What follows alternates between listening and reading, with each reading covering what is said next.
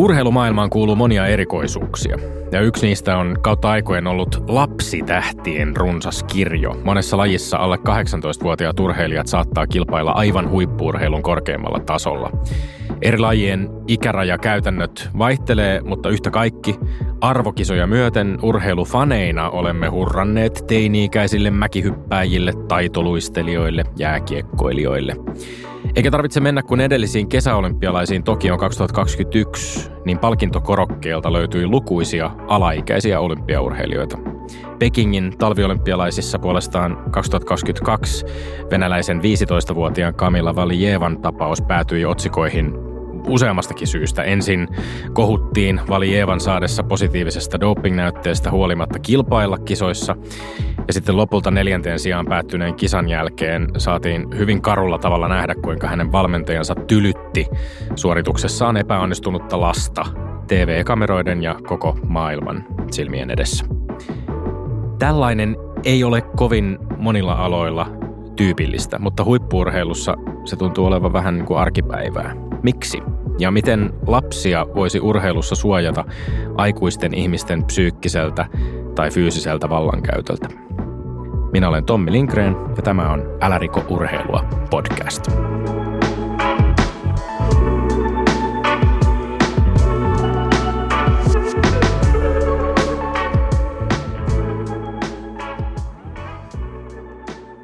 Kanssani on keskustelemassa kolme henkilöä, joiden kanssa me yritämme nyt avata lapsen oikeuksia urheilun ja liikunnan näkökulmasta, päästä toivon mukaan myöskin kiinni rakenteisiin ja ratkaisuihin. Ihmisoikeusliiton pääsihteeri ja urheilun ja ihmisoikeuksien asiantuntija Kaari Mattila, tervetuloa. Kiitos. Lapsioikeuden dosentti Helsingin yliopistosta Virve-Maria Toivonen, tervetuloa. Kiitos. Ja tervetuloa myöskin jalkapallo erotuomari, nuorten jalkapallovalmentaja, tulkki sekä Ihmisoikeusliiton Team Human Rights vapaaehtoisryhmän jäsen Mohamed Al-Emara. Kiitos. Mahtavaa, että olette täällä. Lähdetään liikkeelle perusasioista. Ja tämä saattaa nyt kuulostaa vähän tyhmältä kysymykseltä, Virve, mutta kuten tuossa vähän viittasinkin, urheilun ja etenkin urheilun menestyksen näkökulmasta tuntuu usein siltä, että lapsuuden ja aikuisuuden raja on hieman häilyvä. 16-vuotiaasta mäkihyppäjästä, voimistelijasta tai luistelijasta on saattanut tulla olympiavoittaja, 17-vuotias jääkiekkoilija saattaa taklata ja tulla taklatuksi samoissa kaukaloissa itseään tuplasti vanhempia kiekkoilijoita vastaan. Ja on lajeja, joissa päälle 20-vuotiaat urheilijat huipulla ovat jo harvinaisia poikkeuksia. Kuka on siis lapsi ja mihin määritelmä perustuu? No se on varmaan just noin niin kuin sä sanoit, että, että se voi monessa suhteessa olla vähän häilyvääkin. Mutta sitten jos me tarkastellaan sitä asiaa lainsäädännön näkökulmasta, niin ää, me käytetään lasta aika lailla synonyyminä alaikäiselle. Ja alaikäisiä on kaikki alle 18-vuotiaat. Ja sitten samalla nämä alle 18-vuotiaat on sellaisia, joihin meidän yhteiskunnassa kohdistuu ihan erityinen suojeluvelvoite. Ja tämä määritelmä tulee paitsi meidän omasta kansallisesta lainsäädännöstä, myös sitten kansainvälisistä ihmisoikeussopimuksista, erityisesti lasten omasta ihmisoikeussopimuksesta, eli YK on lapsen oikeuksien sopimuksesta. Mm. No miten urheilun näkökulmasta näet tämän erityisen suojeluvelvoitteen? Onko se osattu ottaa huomioon? Ymmärretäänkö se urheilun näkökulmasta ja, ja miten ehkä lapsen oikeudet nimenomaan urheiluun linkittyy?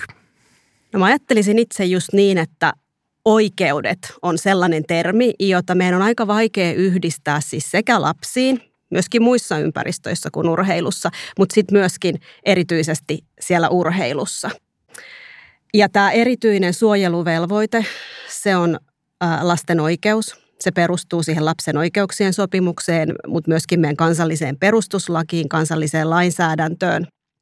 Ja toisaalta meillä on Suomessa vahvistettu just vuonna 2021 kansallinen lapsistrategia, jossa tämä suojeluvelvoite on myös hyvin vahvasti esillä semmoisena absoluuttisena velvoitteena.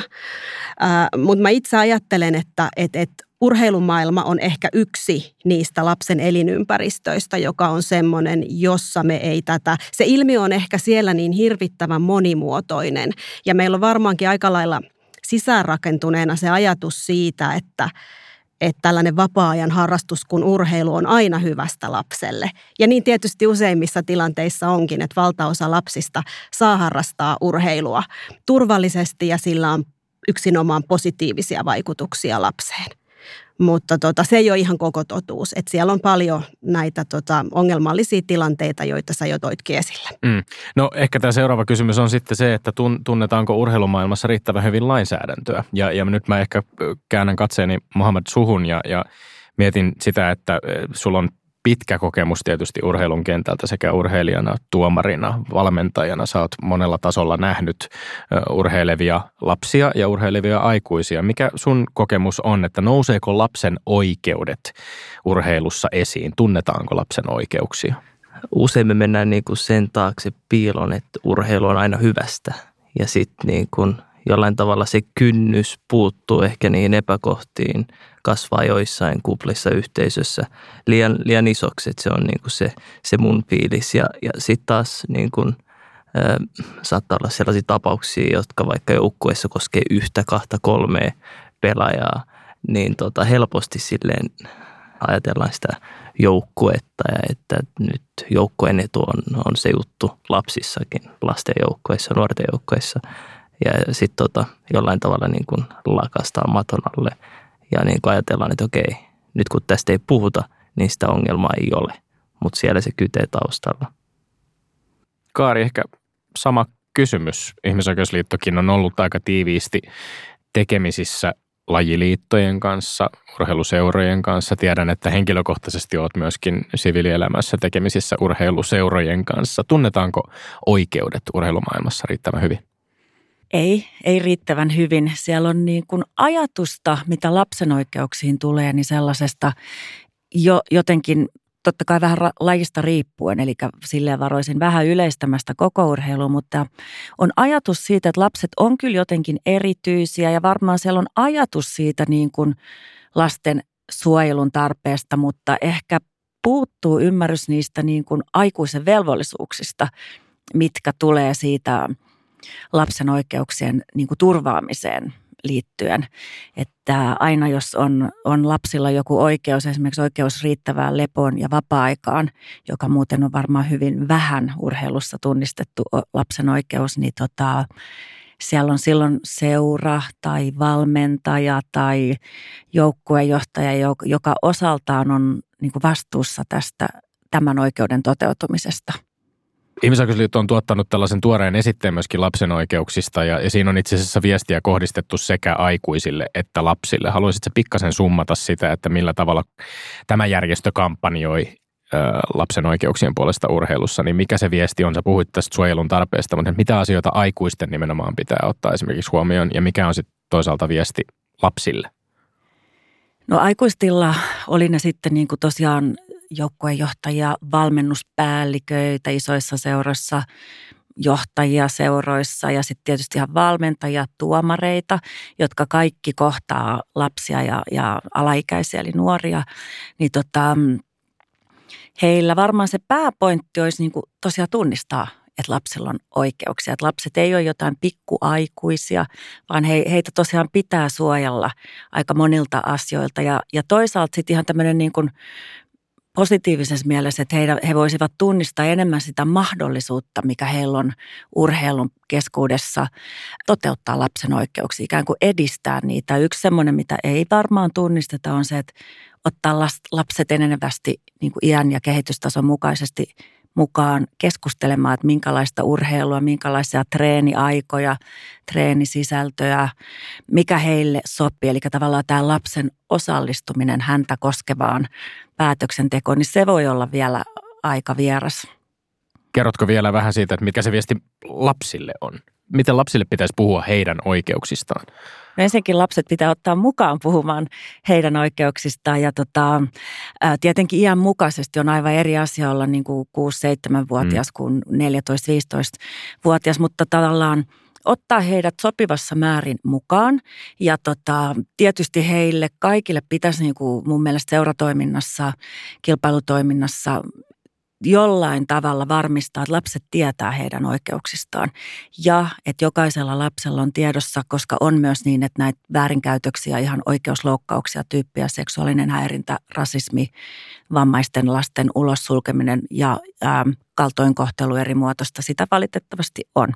Niin urheilussa kuin muussakin yhteiskunnassa, niin mä ajattelisin, että ehkä se pri, niin kuin minimi olisi, että jokainen lapsi saa harrastuksen alkaessa sopivalta taholta tyypillisesti se voisi olla valmentaja tiedon, että jos täällä jotain tapahtuu toisen lapsen tai toisen tai aikuisen toimesta, mihin ja kehen ottaa yhteyttä, kuka on se turvallinen vastuuihminen siinä seurassa, kehen ottaa yhteyttä. Joo, toi lasten osallistaminen, se on tosi, tosi, tosi tärkeää myös siellä urheilussa. Ja sitten sit mulle itselle tuli oikeastaan mieleen niin kuin myös se lasten vanhempien rooli. Ja, ja, ja tavallaan siinä on niin kuin kaksi asiaa, josta ehkä vallitsee semmoinen tietämättömyys. Että toinen on semmoinen urheilun oma kulttuuri, johon voi liittyä just se ajatus siitä, että, että se urheilu tekee vain hyvää ihmiselle. Ja sitten toisaalta ehkä mitä enemmän me mennään sit sinne tavoitteellisille urheilun tasoille, niin sitten myöskin vähän semmoinen, että, että sitä menestystä täytyy tulla hinnalla millä hyvänsä.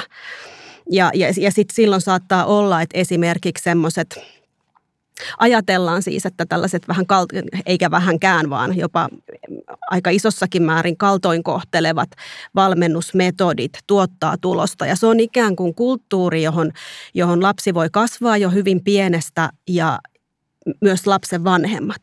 Ja, ja heilläkään meidän lainsäädäntöhän lähtee monessa tilanteissa siitä, että, että vanhemmat on siellä niin kuin myös vapaa-ajalla turvaamassa sitä lapsen hyvinvointia, mutta että sitä ei välttämättä tunnisteta. Ja sitten taas me tiedetään, että, että esimerkiksi just – sanotaan nyt fyysinen väkivalta, seksuaaliväkivalta, ne on helpommin tunnistettavissa olevia ilmiöitä. Mutta sitten se lapsen henkinen kaltoinkohtelu, niin se on sellaista, josta me ihan tutkimusten perusteella tiedetään, että, että aikuiset ei välttämättä lainkaan ymmärrä, ei vanhemmat, ei valmentajat, että mikä kaikki voi olla sille lapselle vahingollista. Mä haluan syventyy vähän myöhemmin vielä tuohon henkisen kaltoinkohtelun äh, käsitteeseen ja saa avata sitä pikkasen, mutta edelleen mietin tässä sitä, että jos vaikkapa nyt sitten valmentaa lapsia urheiluseurassa, niin, niin mitä tämä kaikki tarkoittaa? Minkälaisen velvoitteen tämä asettaa vaikkapa valmentajille, jotka, jotka on päivittäin, viikoittain tekemisissä lasten ja nuorten kanssa? Millainen ymmärrys heillä tulisi olla lapsen oikeuksista? No heidän ensinnäkin pitäisi saada tietoa niistä, niistä lapsen oikeuksista. Ja se tietysti tieto tulee niin kuin koulutuksen kautta. Ei, ei vaan paperilla, vaan ihan käytännössä, että mitä ne tarkoittaa. Mutta mä ajattelen tässä yhteydessä just sitä, että, että tieto-oikeuksista ei, ei yksin riitä. Et, et esimerkiksi se lapsen oikeus erityisen suojeluun ja lapsen oikeus urheilla aina – jokaisessa tilanteessa turvallisesti ja niin, että se urheiluharrastus tai kilpailutoiminta ei vaaranna sen lapsen hyvinvointia, kasvua ja kehitystä, niin se vaatii kyllä tuekseen sen, että, että, että me ymmärretään, että mikä kaikki sille lapsen kasvulle ja kehitykselle on haitallista. Että lapsen oikeuksien sopimus, josta mä jo aikaisemmin mainitsin, niin sehän on sopimus, jonka perimmäinen tarkoitus on juurikin se lapsen hyvinvoinnin, kasvun ja kehityksen turvaaminen – ja oikeastaan kaikki ne yksittäiset oikeudet, jotka sieltä sopimuksesta löytyy, niin pyrkii ää, tähän tavoitteeseen. Niin sä Mohamed sanoit siitä, että urheilussa ajatellaan ehkä helposti sitä, että urheilu on aina lapselle hyväksi. Virve totesi tuossa hyvin nyt, että urheilu voi, tai urheiluharrastaminen voi myöskin vaarantaa lapsen hyvinvoinnin. Kyllä, kyllä. Ja aiemmin Virve mainitsi vanhemmat, niin tässä mä ottaisin mukaan myös se, että niin kun, äh, helposti vanhemmat ajattelee silleen, että okei, urheilu on hyvästä, vielä lapsen sinne, se on kolme tuntia tuolla ja that's it. Että se on myös todella tärkeä nosto, että vanhemmat pitää ottaa urheilu, se toimintaympäristö, se myös niin kuin kasvattaa lasta. Se on erittäin hyvä työkalu monen, monen asian, puhutaan syrjäytymisestä, sen ennaltaehkäisemisestä muusta, niin se on erittäin tärkeä ja hyvä työkalu, mutta helposti käy silleen, että vanhemmat jää vähän niin kuin etäälle siitä ja sitten lapsi muodostaa sellaisen oman kuplan siihen urheiluharrastukseen ja sitten niin kuin aika yksin moni lapsi jää sinne. No, sä oot systeemin sisällä toimiva jalkapalloerotuomari ja myöskin valmentaja. Oot ollut val- valmentanut ja tuomaroinut ja myöskin ollut nuorten valmentajien, anteeksi nuorten tuomareiden, kehittyvien tuomareiden kanssa paljon tekemisissä. Tässä puhuttiin tästä tiedosta ja koulutuksesta.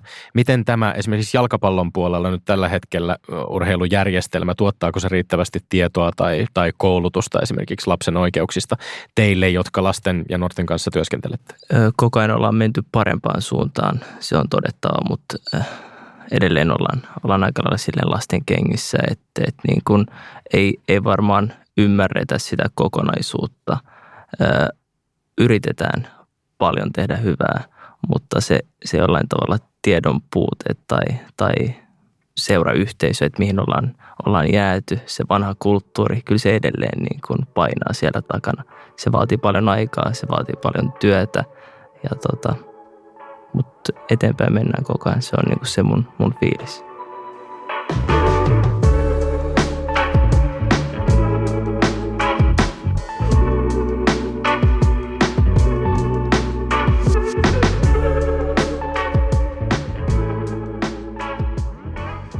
Syvennytään pikkasen. Tässä on jo yksittäisiä lapsen oikeuksia eh, määritelty ja, ja tunnistettu. Ollaan niiden äärellä hetken tota vielä vähän, vähän tarkemmin. Mä voisin alkuun nostaa esiin tässä tällaisen tutkimustuloksen Lastensuojelun keskusliiton kyselystä 11-17-vuotiaille. Vuonna 2021 tehty kysely, johon osallistui 16 600 vastaajaa. Siinä 49 prosenttia lapsista koki, että lasten mielipidettä kysytään liian harvoin heitä koskevissa kysymyksissä. Eli käytännössä puolet siis. Tämä lapsen mielipiteiden kuuleminen nousee urheilun parissa myöskin tietysti usein esiin. Ja mä haluaisin nyt ehkä vähän jotenkin asettua ehkä sinne urheilumaailman sisään ja yrittää haastaa vähän. Eli miten te vastaisitte niille valmentajille tai urheilun päättäjille, jotka kivenkovaan toteavat, että juu, juu kyllähän lapsen, lapsen oikeudet tulee huomioida, mutta pitää myös ymmärtää, että Tietyissä lajeissa huipulle pääseminen vaatii sitä, että treenataan hyvin varhaisella iällä monta kertaa viikossa aika intensiivisesti. Ja ei kai nyt sit sentään – lasten mielipidettä vaikka treenimäärien suhteessa voi joka käänteessä lähteä kysymään, kun valmentajalla on kuitenkin auktoriteettiasema. Ja useimmiten lapsikin haluaa treenata kauhean lujaa ja lapsillehan se on kivaa myöskin, kun he treenaavat lujaa. Missä kohtaa ollaan nyt sitten siinä niin kuin, niillä rajoilla, jossa se menee överiksi ja jolloin, jolloin ehkä tilanteeseen tulisi sitten puuttua? Miten, miten nämä tilanteet tunnistetaan, Virve? No se tavallaan, että me osallistetaan niitä lapsia, minkä pitäisi olla niin kuin ihan itsestäänselvyys kaikessa yhteiskunnallisessa toiminnassa, joka millään tavalla koskettaa lapsia. Ja, ja, ja nimenomaan, että se olisi semmoista niin kuin jatkuvaa vuorovaikutusta aikuisten ja lasten välillä. Että ei missään nimessä pistemaista, että nyt seura tekee jonkun kyselyn ja kysyy kertaluontoisesti lapsilta. Mutta sitten täytyy myöskin muistaa se, kun sä tuossa sanoit, että, että lapsi voi vaikka itse haluta treenata ää, liikaa tavallaan ehkä, ehkä siihen omaan kehitysvaiheeseensa tai ikäänsä nähden tai vaikkapa sairaana, niin, niin silloin taas astuu esiin se meidän aikuisten suojeluvelvoite. Eli, eli tavallaan, että et ei ole kyse siitä aina ollenkaan, että, se osallisuus ei ole sitä, että me tehdään aina niin kuin lapset haluaa, vaan tässä kohtaa esimerkiksi tulee se aikuisten suojeluvelvoite, jolloin, jolloin tota noin, niin, ja, ja se alaikäinen ei tavallaan oikeastaan koskaan voi suostua siihen, että et, et tavallaan tehdään jotakin, joka on vahingollista lapselle. Et sitten ehkä aikuisen urheilijan kanssa, joka pystyy eri tavalla niin kuin laskeskelemaan ja miettimään ja pohtimaan riskejä ja hyötyjä ja haittoja, niin voidaan olla vähän eri tilanteessa, mutta ei, ei vielä lasten kanssa. Mä ajattelen, että siellä on aika iso tiedon puute. Ja siinä on juuri se urheilun erityisyys, että sinne sillä tavalla tulee, jos mä mietin, miten koulumaailmaan Suomessa lapsen oikeudet on niin kuin tullut lisääntyvästi sinne opettajien niin kuin vaatimuksiin sekä, että he opettavat niitä. Toki, toki vaihtelevasti, mutta että se on kuitenkin siellä mukana ja, ja sitten tietysti opettajat kyllä tunnistaa nykyään paljon paremmin lainsäädännöstä nousevaa velvollisuutta. Tunnistavat esimerkiksi lapsen oikeuksien yleissopimuksen, sitä käsitellään koulussa. Mun omat lapsetkin heti jätää tämän ihan koulusta, mä en ole sitä kertonut.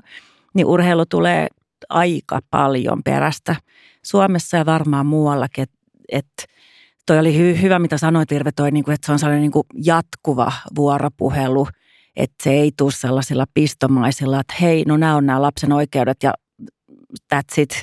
Että se, se tulee, se on niin kuin harjoittelu ja tämä sillä tavalla urheilussa, ne jotka valmennusta tällä hetkellä pyrkii kehittämään vähän uuden tyyppisiä, on silleen musta oikealla jäljellä, että – että se semmoinen valmennuksen yleinen, että otetaan ne urheilijat, oli ne sitten lapsia tai, tai aikuisia niin kuin enenevästi mukaan miettimään ja pois sellaisesta autoritäärisestä, hierarkisesta, nöyryyttävän kulttuurin niin kuin valmennuksesta, niin silloin sinne on tilaa tämän tyyppisille kysymyksille. Että okei, että meidän pitää vielä aivan erityisesti tunnistaa, että meillä on aikuisina velvollisuus turvata lapsen oikeudet ja vielä se urheilun sisäänrakennettu kilpailu, siis mä oon itse sekä niin kuin huippurheilussa mukana olleen että sitten harrastustoiminnassa mukana olleen vanhempi, niin kyllä, kyllä mä paljon kaikenlaista on nähnyt ja kaivannut sinne sitä, että ha, lapsen oikeudet, tästä tulisi teille työkaluja.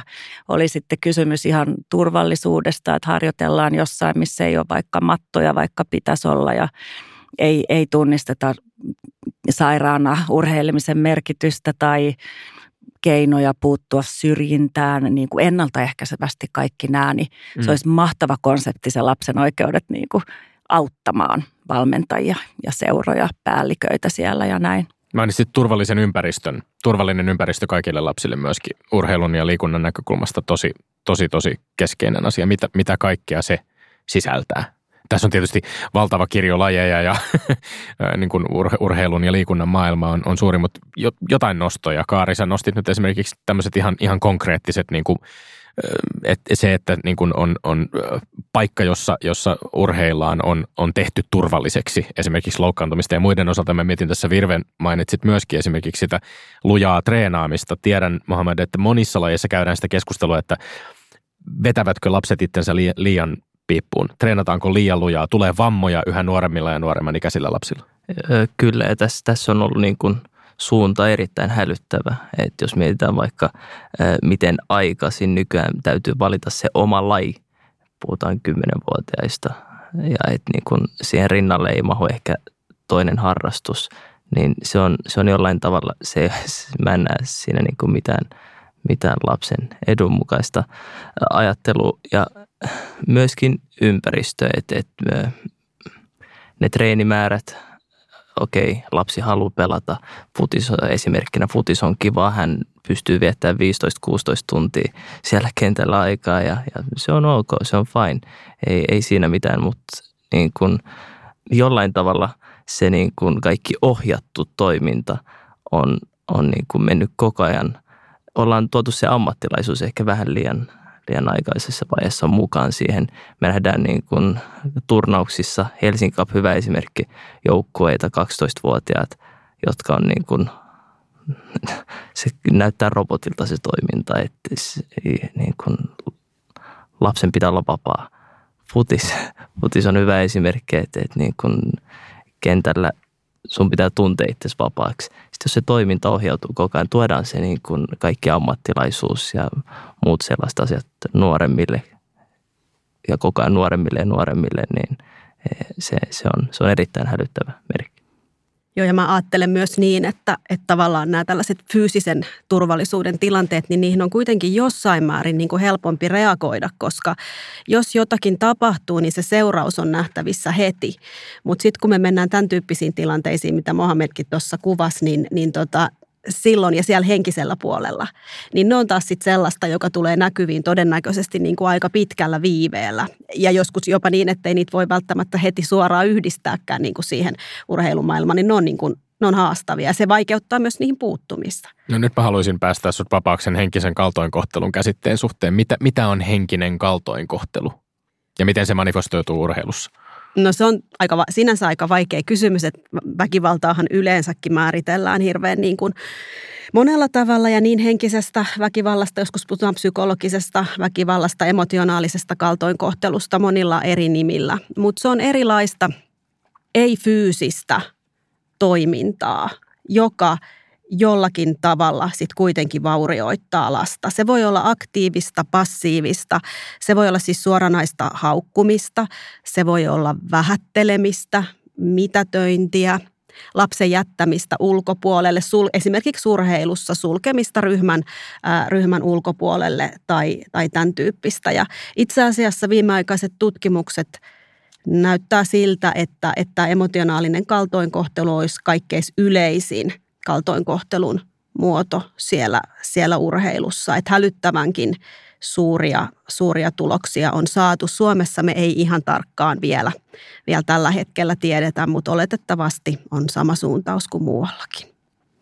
Mä jatkan tuosta sillä, sitä, mikä siellä urheilussa on sitä, just miksi on niin vaativaa tunnistaa.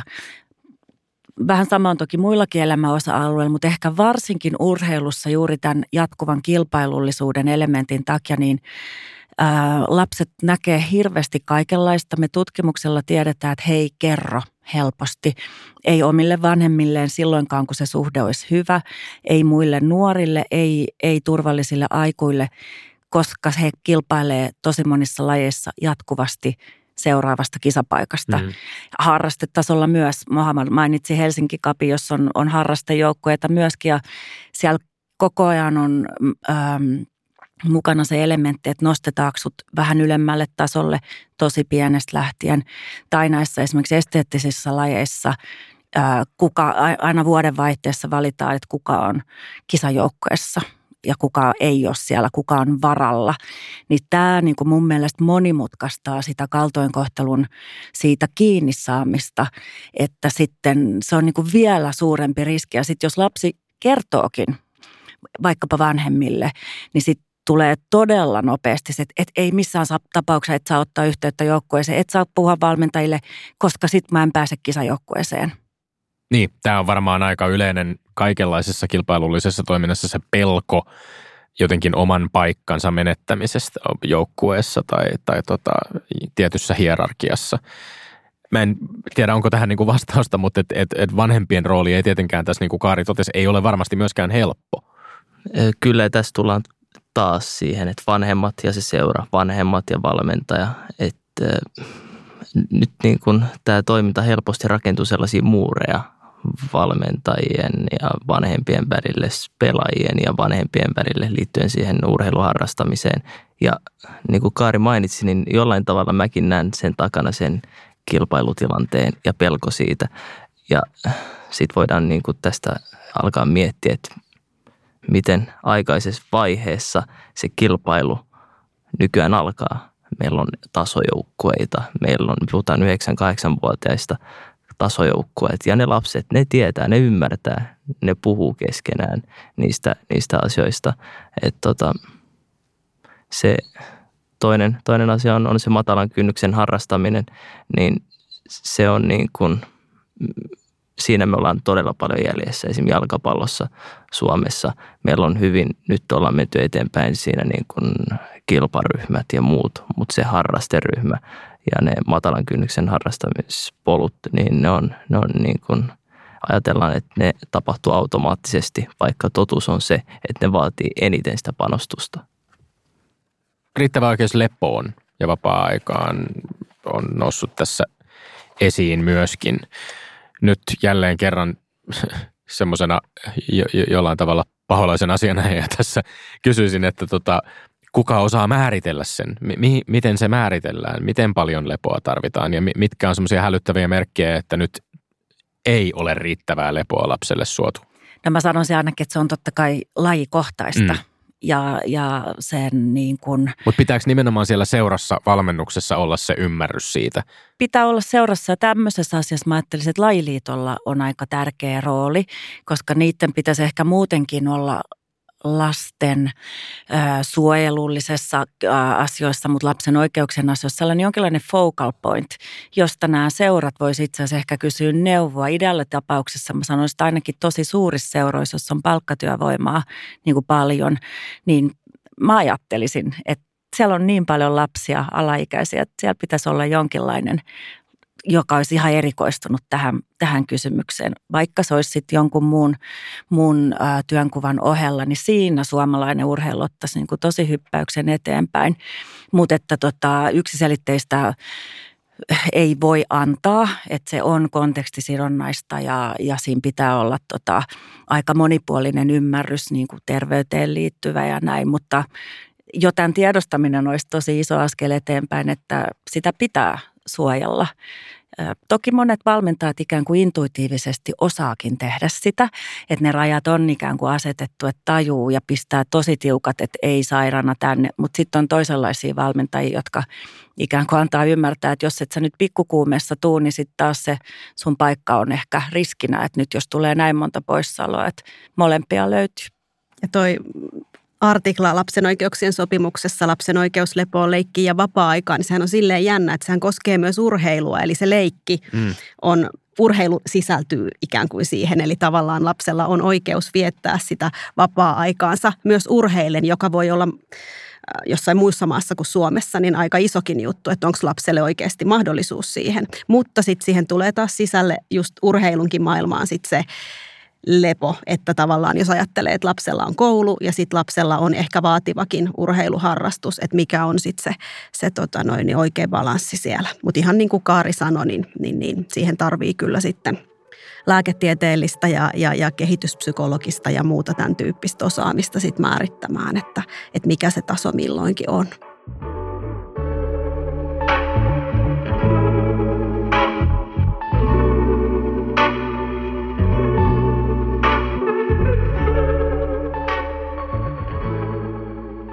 Ihmisoikeusliitto teki palautekyselyn tälle, tähän LRK-urheilukampanjaan osallistuneille urheilujärjestöille ja yksi siellä esiin noussut vastaus, jonka mä kirjoitin tähän itselleni ylös, oli tällainen, että haastava konteksti tasa-arvo- ja yhdenvertaisuuskampanjoinnille, sillä huippuurheilu on kaikkea muuta kuin tasa-arvoinen maailma, että mikä on oikeasti ihmisoikeuksiin liittyvää asiaa ja mikä on karua ja raakaa huippuurheilua ja miten sen voi erottaa. Tällainen muotoilu oli, mutta siis kilpailullisuudesta ollaan tässä puhuttu paljon ja tietysti urheilussa on paljon kyse myöskin jollain tavalla rajojen ylittämisestä ja, ja niiden venymisestä, mutta mut ilmeisesti kuitenkin pitäisi olla ihan itsestään selvää, että kun puhutaan lapsista, niin silloin rajat tiedetään ja tunnistetaan. Ja oikeastaan mikään, mikään tämmöinen pyrkimys äh, niin kuin kilpailuissa voittamiseen, pärjäämiseen, menestykseen ei saa mennä lapsen oikeuksien edelle, eihän?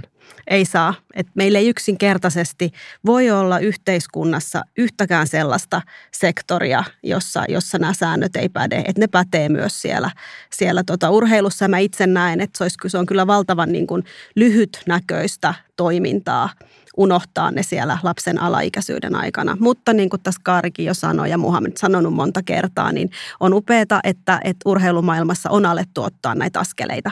Ja, ja tavallaan mä just on itse jäin tässä nyt keskustelun aikana miettimään sitä, että, että urheilussa on se oma urheilukulttuurinsa, joka, joka saattaa niin kuin mahdollistaa tai ylläpitää tiettyjä negatiivisia ilmiöitä ja sitten siihen ehkä saattaa yhdistyä vielä se meillä niin kuin yhteiskunnassa yleisemminkin, että miten me suhtaudutaan lapsiin.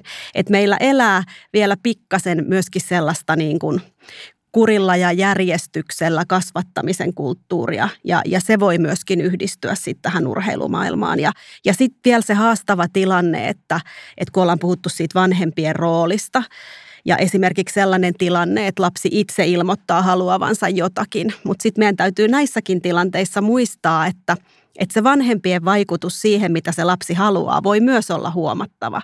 Että täytyy tunnustaa sekin nekin tilanteet, että, että voi olla niin, että se lapsi toteuttaakin jonkun muun toiveita ja haaveita kuin niitä, niitä omiansa. Että näitä erilaisia paikkoja on, on urheilussa paljon.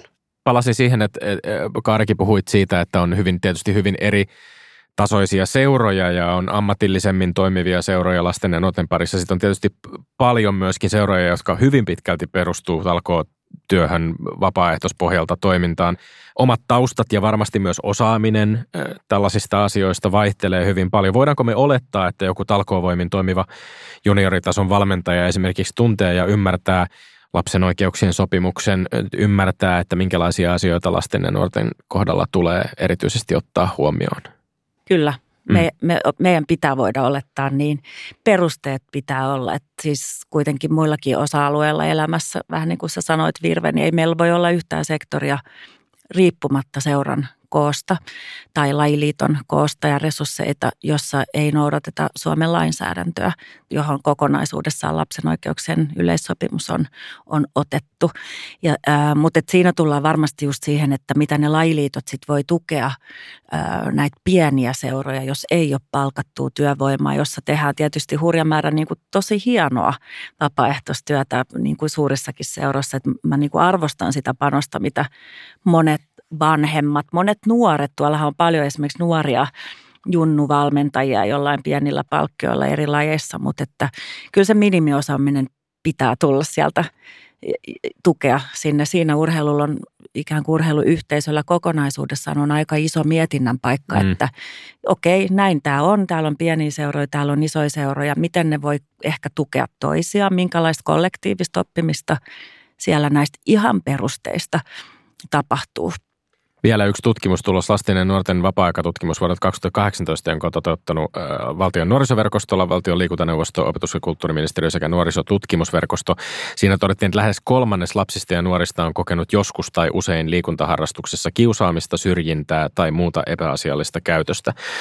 Mohamed, sä oot profiloitunut julkisestikin voimakkaasti ihan aikuisten huipputasolla siinä, että, että olet jalkapalloerotuomari, joka on keskeyttänyt otteluita kesken matsin ilmenneiden rasististen poliittisten huutelujen seurauksena. Olet puhunut paljon myöskin siitä, että nämä asiat pitää saada tietyn protokollan mukaisesti opetettua kaikille tuomareille, jotta on olemassa selkeät toimintaohjeet, kun rasismia ilmenee.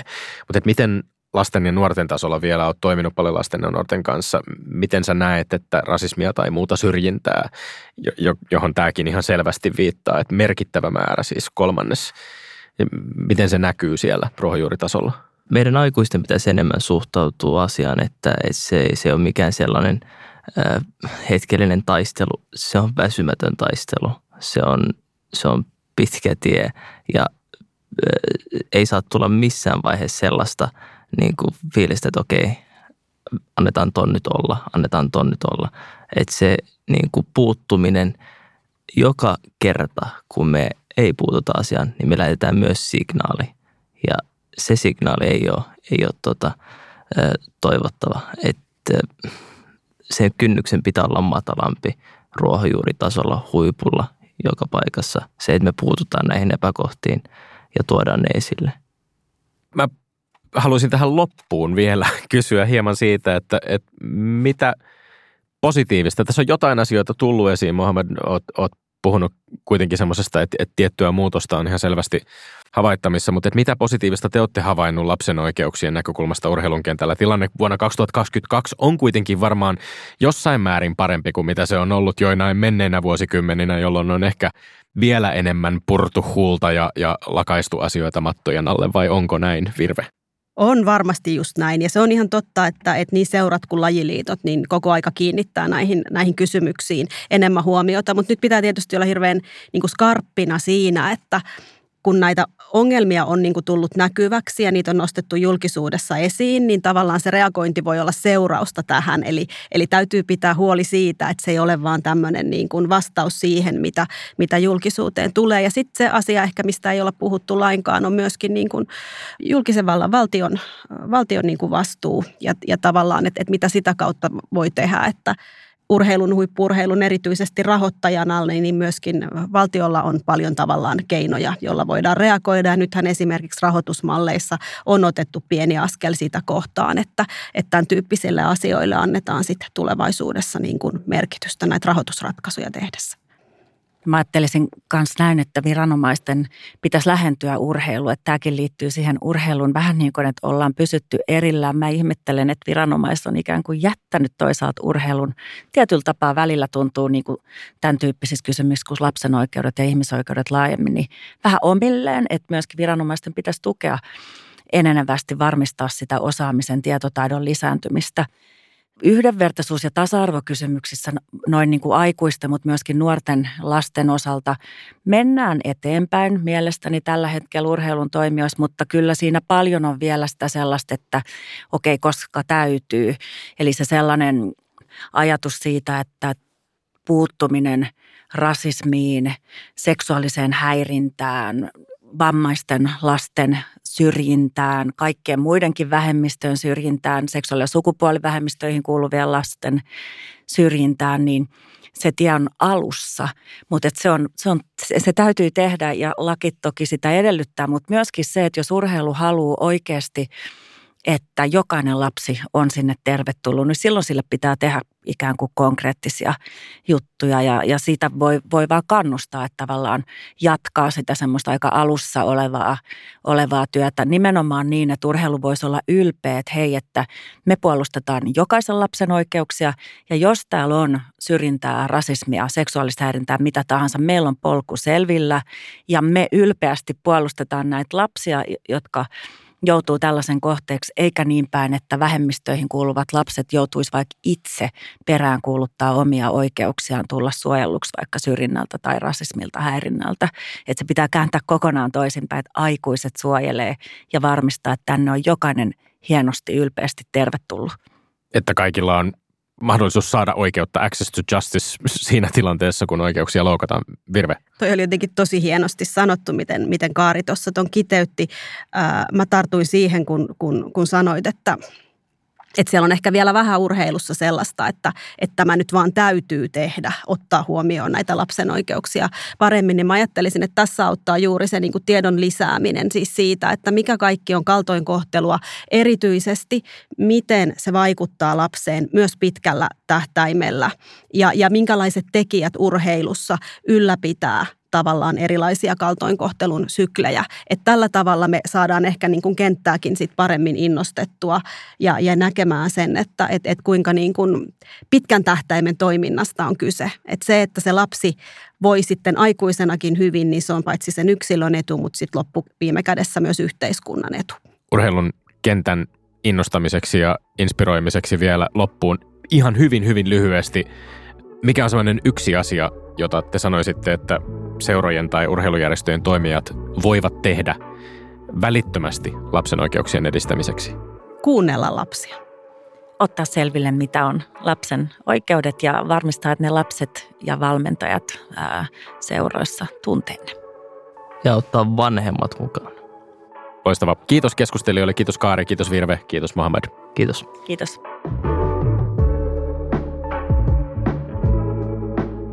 Olit sitten satunnainen liikunnanharrastaja, urheilua harrastavan lapsen vanhempi, juniorivalmentaja tai urheilun ammattilainen. Meillä on jokaisella mahdollisuus edistää lapsen oikeuksien toteutumista urheilu- ja liikunnan parissa. Pidetään huolta siitä, että tieto lisääntyy, että lapsen hyvinvointi on aina etusijalla, ettei urheiluun kuuluva voittamisen huuma – vääristy lapsiin haitallisesti vaikuttavaksi huumeeksi, että ilo ja ihmisoikeudet, ne on tullut tässä hienosti esiin, ovat tärkeintä, ne ovat tietysti tärkeintä kaikenikäisille, mutta ennen kaikkea urheileville ja liikkuville lapsille.